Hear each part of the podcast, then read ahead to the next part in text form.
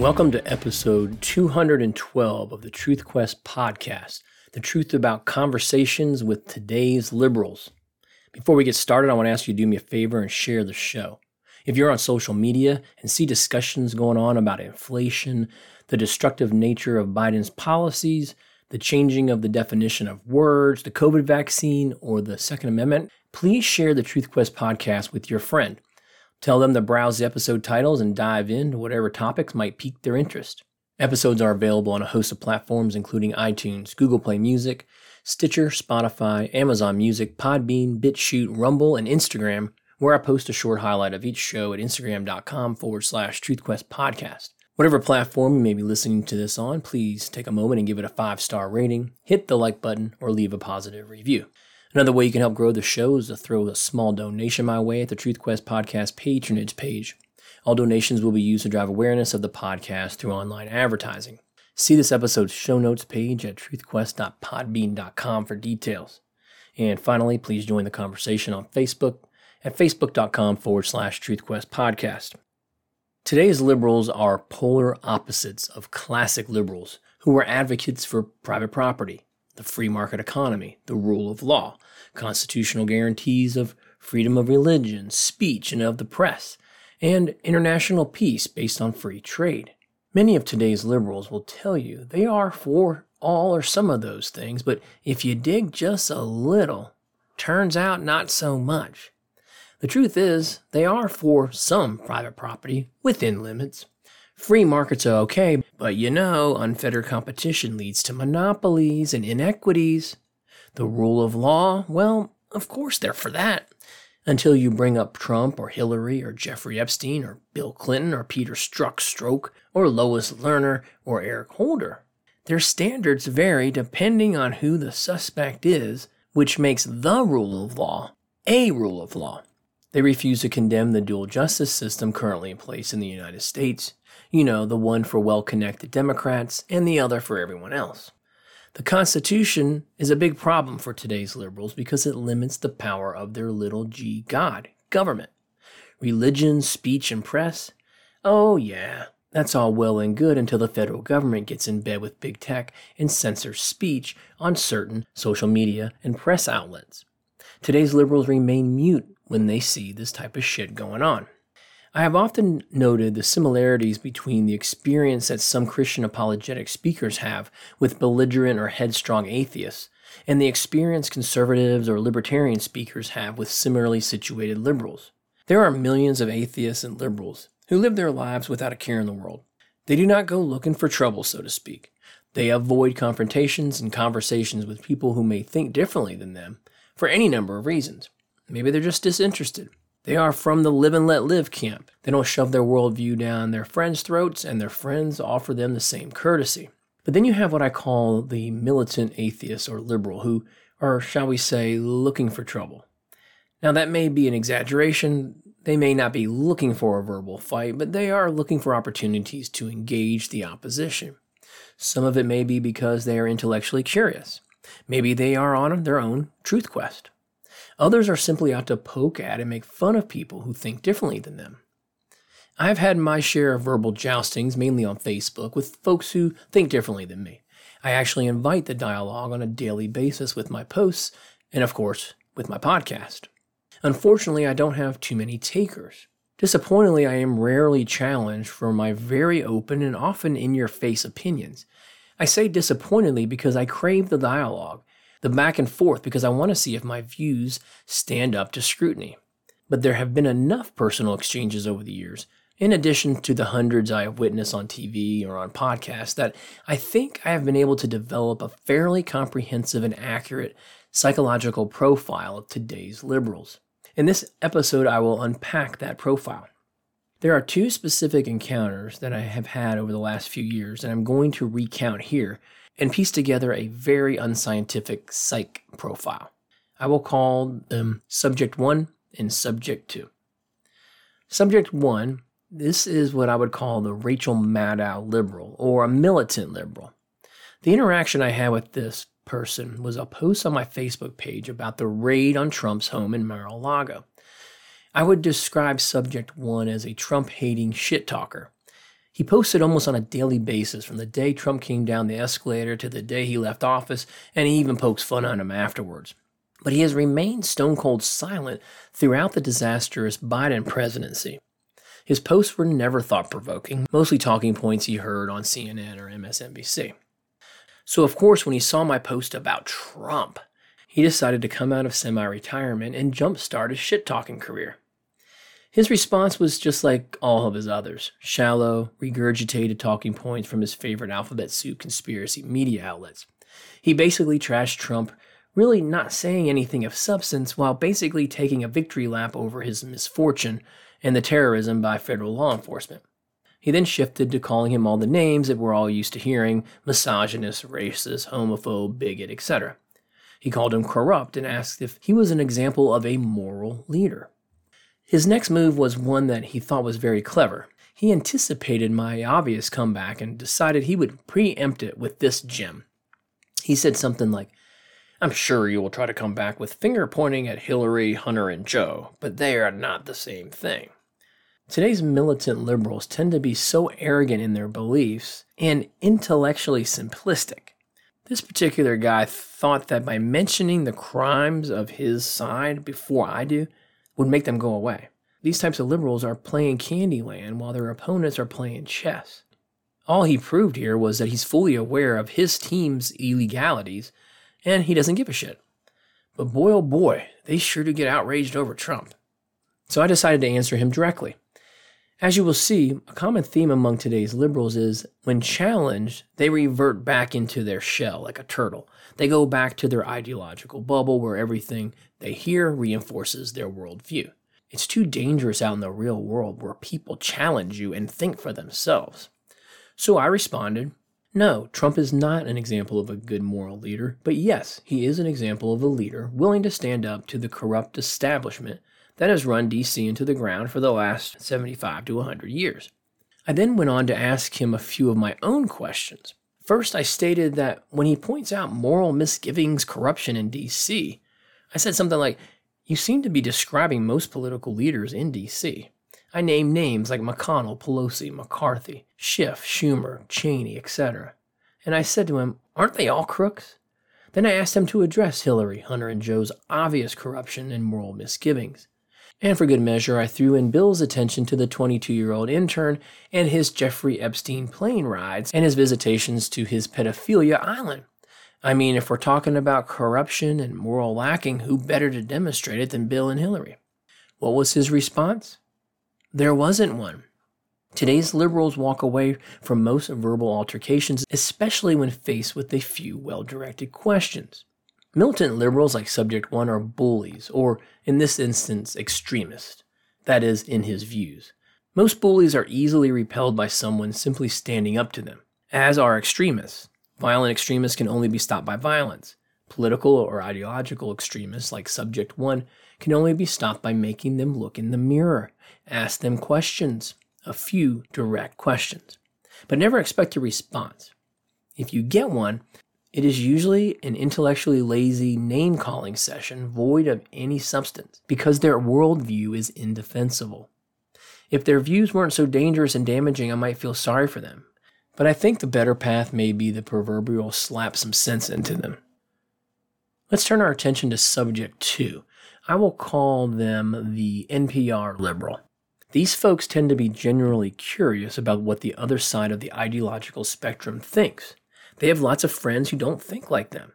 Whereas subject one would rather be caught dead being friendly with a conservative or libertarian, subject two is very comfortable with them. Subject two's curiosity takes them to the edge of hearing the other side, but they really never cross the line. They may attempt to engage in a debate or a conversation, but when their worldview is challenged in an intellectually honest manner, they start shutting down slowly because in their heart, they know there is some truth to what they are hearing. They nonetheless cannot bring themselves to accept it, so they employ a slightly different tactic than the militant liberal to deflect the criticism. Instead of going radio silent by, and immediately withdrawing into their turtle shell, Subject 2, the NPR liberal will employ a less obvious tactic, like discrediting the sources used to rebut their worldview. You see, to them, if it's not discussed on NPR, CNN, MSNBC, or the pages of the New York Times, whatever's being said can't possibly be true. I once had an email exchange with someone in this camp. He started the conversation, believe it or not. He started out by asking me questions about the election of 2020 because he knew I thought the election was stolen from Trump in the corrupt battleground states of Nevada, Georgia, Pennsylvania, and Wisconsin. I spent time thoughtfully answering his questions, even pointing him to a couple of my podcast episodes on the topic, as well as a few articles backing up my contentions. But rather than address my arguments and the evidence I laid out, he attacked and critiqued one of my sources. I think it was the Gateway Pundit. He spent several paragraphs quoting headlines he read on the site that day. He said something like, I heard this was a conspiracy site. So, what the hell am I supposed to do with that? Here I am, all excited. I finally have somebody, self professed liberal, on the line. The hook is set. He is engaging me. And I get this kind of bullshit. Did he read any of the articles with the conspiratorial headlines and refute what was said? Did he refute any of the points or evidence I presented in my podcast episodes? Absolutely not. It's almost like when these people get too close to the truth, or at least when they get too close to something that might undermine their worldview, they shrink. They are afraid they will shrivel up and die or something. It's crazy. I'm picturing the Wicked Witch of the West from The Wizard of Oz. If a little bit of truth gets sprinkled on them, they will melt. Or maybe I should just stick with the turtle analogy.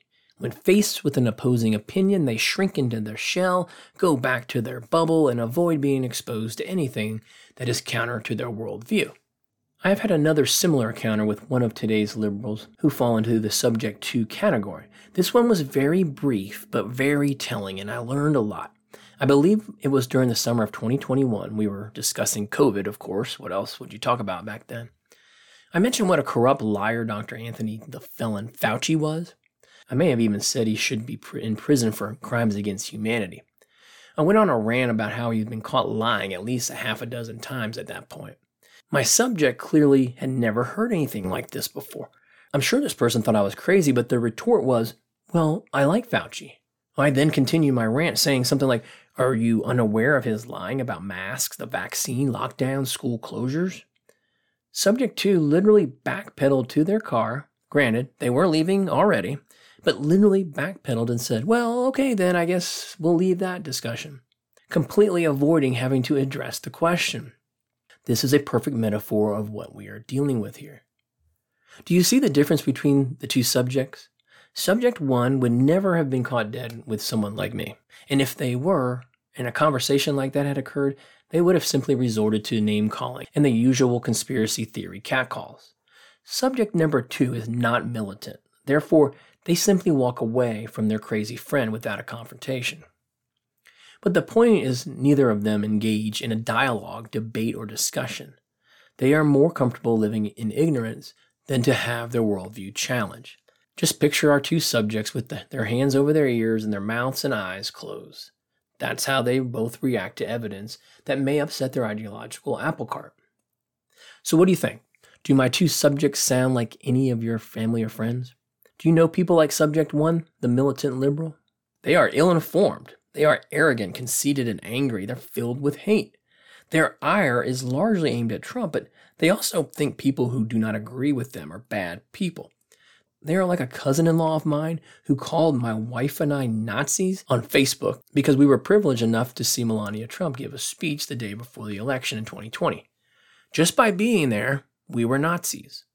As I've said, the militant liberal thinks people who disagree with them are bad people. That is their foundational belief. That is their starting line. So when subject one sees me question the raid on Trump's home, he sees Trump, who is bad. He sees me as bad for not hating Trump like he does. He hates me because I challenge his worldview. Well, what about subject two? Do you know a few of them? While sharing many of the same ideological beliefs as subject one, subject two is not militant or angry or even hateful, but they are equally ill informed and only slightly curious about what the other side has to say about an issue. He will simply make a precursory attempt to listen, but ultimately, when their worldview is challenged through simple questions, they clam up and go away. Here is what I have found today's liberals have in common with each other, these two subjects. First, neither of them are interested in a debate. You can clearly see how they both retreated to their shells or their bubbles when faced with questions. Today's liberals tend to be either apathetic or weak minded, if that's even a word. The point is, this makes them susceptible to lies, propaganda, and talking points. Couple that with their deference to authority, and you have a recipe for disaster. You will hear conservative commentators call them sheep or sheeple. They are sheep looking for a shepherd. The government is the ultimate shepherd for today's liberals as they swallow everything that comes from it, hook, line, and sinker. Well, that is, as long as it's run by Democrats. They express no suspicion of the motives of the government because they prefer to be told what to do. However, if Republicans are in power, they suddenly start reading the Constitution, talking about nullification and impeachment, killing the filibuster, the Electoral College, and any other historical norm designed to slow the destruction of the country. Most recently, this was on full display as Trump nominated three new associate justices to the Supreme Court. How did today's liberals respond? Cries of pack the court, of course. Another glaring example is all things COVID. Think about it. When the vaccine was under development while Trump was in office, prominent Democrats took to their microphones and casted doubt on the Trump vaccine. But the minute they were installed, they mandated that everyone take the vaccine or lose their jobs, get kicked out of school, or removed from normal society. And what did today's liberals say? Not a damn thing, because their team is in power and their team is their little g God. They literally marinate in news sources that lie to them on a loop. Because they are weak minded, this marinade of lies and propaganda essentially brainwashes them. You may have heard the term mass psychosis pop up during all of the COVID hysteria. That's the subject of episode 180 if you're interested. Well, this is where it, this comes in. The fear porn eventually gets to those who are incapable or unwilling to think critically or to seek diversified sources of media to replace the alphabet soup conspiracy media. This explains why, when they start jousting with someone like me, who tends to ask a lot of questions, trying to draw them out, they ultimately go silent. Today's liberals tend to be blinded by party. They are cheerleaders for their team, which happens to be the doomsday cult formerly known as the Democratic Party. Regardless of how much evidence you place in front of them, in the eyes of today's liberals, the Dems do no harm, even when the harm is very obvious. We've had 18 members of Trump's administration and or advisors had their homes raided by the FBI. That fact will lead to cheers from subject number one and a milquetoast non response, probably from subject number two. It'll be something like, well, I'm sure we'll see as the justice system works through the process. Similar reactions to the January 6 trespassers. Subject 1 would say something like, the insurrectionists get what they deserve. Subject 2 would say something like, just let the process play out. But it's been 19 months and these people are still rotting in a DC jail for trespassing. You would get no response from either of them. What about the clear violation of the Fourth Amendment? Both subject 1 and 2 would remain mute because there is no response. Similarly, when you point out the billions of dollars of damage, murder, maiming, and mayhem perpetrated by BLM and Antifa in their summer of rage in 2020, and you compare that to the January 6th trespassing event, Today's liberals got nothing to say. They know those perpetrators are left wing wackos, and yet they refuse to condemn their actions because their actions helped their little g God, the doomsday cult formerly known as the Democratic Party. It doesn't matter if the economy is falling apart. It doesn't matter if we printed $4 trillion in the matter of two years. It Doesn't matter if 13 Marines were blown up outside the Kabul airport and tens of thousands of Americans and American sympathizers were left behind when we abandoned the country of Afghanistan under cover of darkness. It doesn't matter that we gave the Taliban tens of billions of dollars worth of uh, military equipment in order for them to threaten a nuclear armed Pakistan. Doesn't matter that the border is wide open. Doesn't matter that the president and the vice president go on TV on the same day and say inflation is zero, when in reality it's closer to 20%. It doesn't matter that they spend four years calling into question Trump's mental faculties when the current president clearly has dementia. Does it matter that they spent four years spreading a lie that Trump was in bed with Russia when there is ample evidence that both Joe and Hunter are not only in bed with Russia, but with China as well? Many of today's liberals agree with the authoritarian censorship machine. Asked if Trump's ban from Twitter, Facebook, and Instagram were justified, Subject 1 would say, hell yeah, he should be in prison. If you ask him what crime did he commit, he would shrink back into his proverbial turtle shell for protection from critical thinking. Subject two's response to that question would likely be no, I don't think he should be banned because I like seeing his, shall we say, less than intelligent rants. But if I were to ask him if he ever spoke out against the ban, even on his social media platforms, the answer would be, of course, no, because it benefits his team if Trump is silenced. His little g God benefits. I wish more of today's liberals would put big G God first. The country would be a lot better off. In other words, they do not look at people as having the image of God and worthy of respect if they think differently than them, at least in the case of Subject 1. People who believe in Big G God don't act like militant liberals. People who act like that worship a bunch of little g gods. And if you try to tear down one of them by asking questions or asking them to explain why they believe in those little g gods, you will see and feel their ire until you make them shrink back into their protective shell. At the end of the day, today's liberals are not really interested in the truth.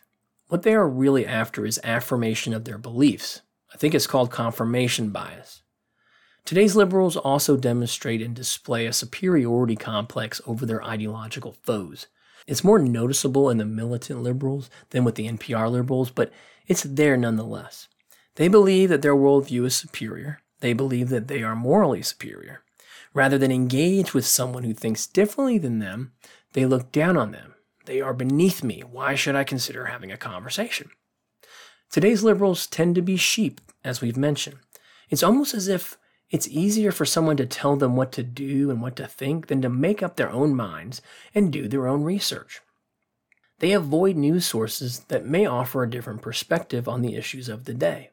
They will tell you that Fox News is a conservative platform and produces lots of misinformation because that's what they hear on their alphabet soup conspiracy media outlets. They have never heard of Zero Hedge or Substack or LewRockwell.com or the Gateway Pundit, Conservative Treehouse, Glenn Greenwald, The Daily Wire, Breitbart, or the Children's Health Defense, or America's Frontline Doctors. If they are aware of any of these, they discount them as conspiracy sites and, like Fox, purveyors of mis and disinformation. Therefore, they must avoid hearing what they have to say.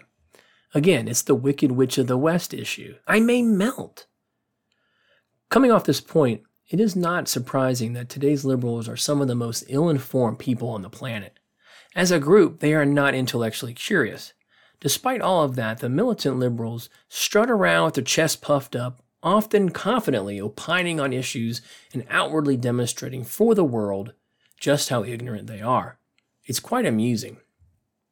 Today's liberals have little g gods that they worship, and if you speak ill or try to tear down one of their gods, you are treated as a blasphemer. They worship government when it's run by the doomsday cult, formerly known as the Democratic Party. They worship the environment and saving the planet from human beings. They worship murdering babies in the womb. They worship printing money in order to pay for their utopian dreams of green energy. I've said in the past that today's liberals have no principles, but that's not correct. They have one overarching principle, and that is for the Democrats to win at any cost. Why is it so important that they win? Well, remember, when I mentioned mass psychosis and brainwashing, many of today's liberals believe the other side is evil and a danger to our democracy, so it doesn't matter what you do to them. It's Hitlerian. This is why they cheerlead or remain mute when January 6 trespassers are held indefinitely. This is why they cheerlead or remain mute when Trump's home is raided over executive privilege classified documents when Bill Clinton, George Bush, and Barack Obama all maintained similar troves of documents. Despite all of that, I do encourage you to engage with friends and family who may fall into the today's liberal category. Whether it's a Christian apologetics or public policy conversation, always remember that you may never persuade the person you are directly talking to, but never forget that there are other people either listening or reading your back and forth. You never know how many people you may be able to influence. So keep your exchanges civil, fact based, and feed your friend question after question in an effort to gently push them to justify their beliefs and always answer their questions directly. And that's the truth about conversations with today's liberals.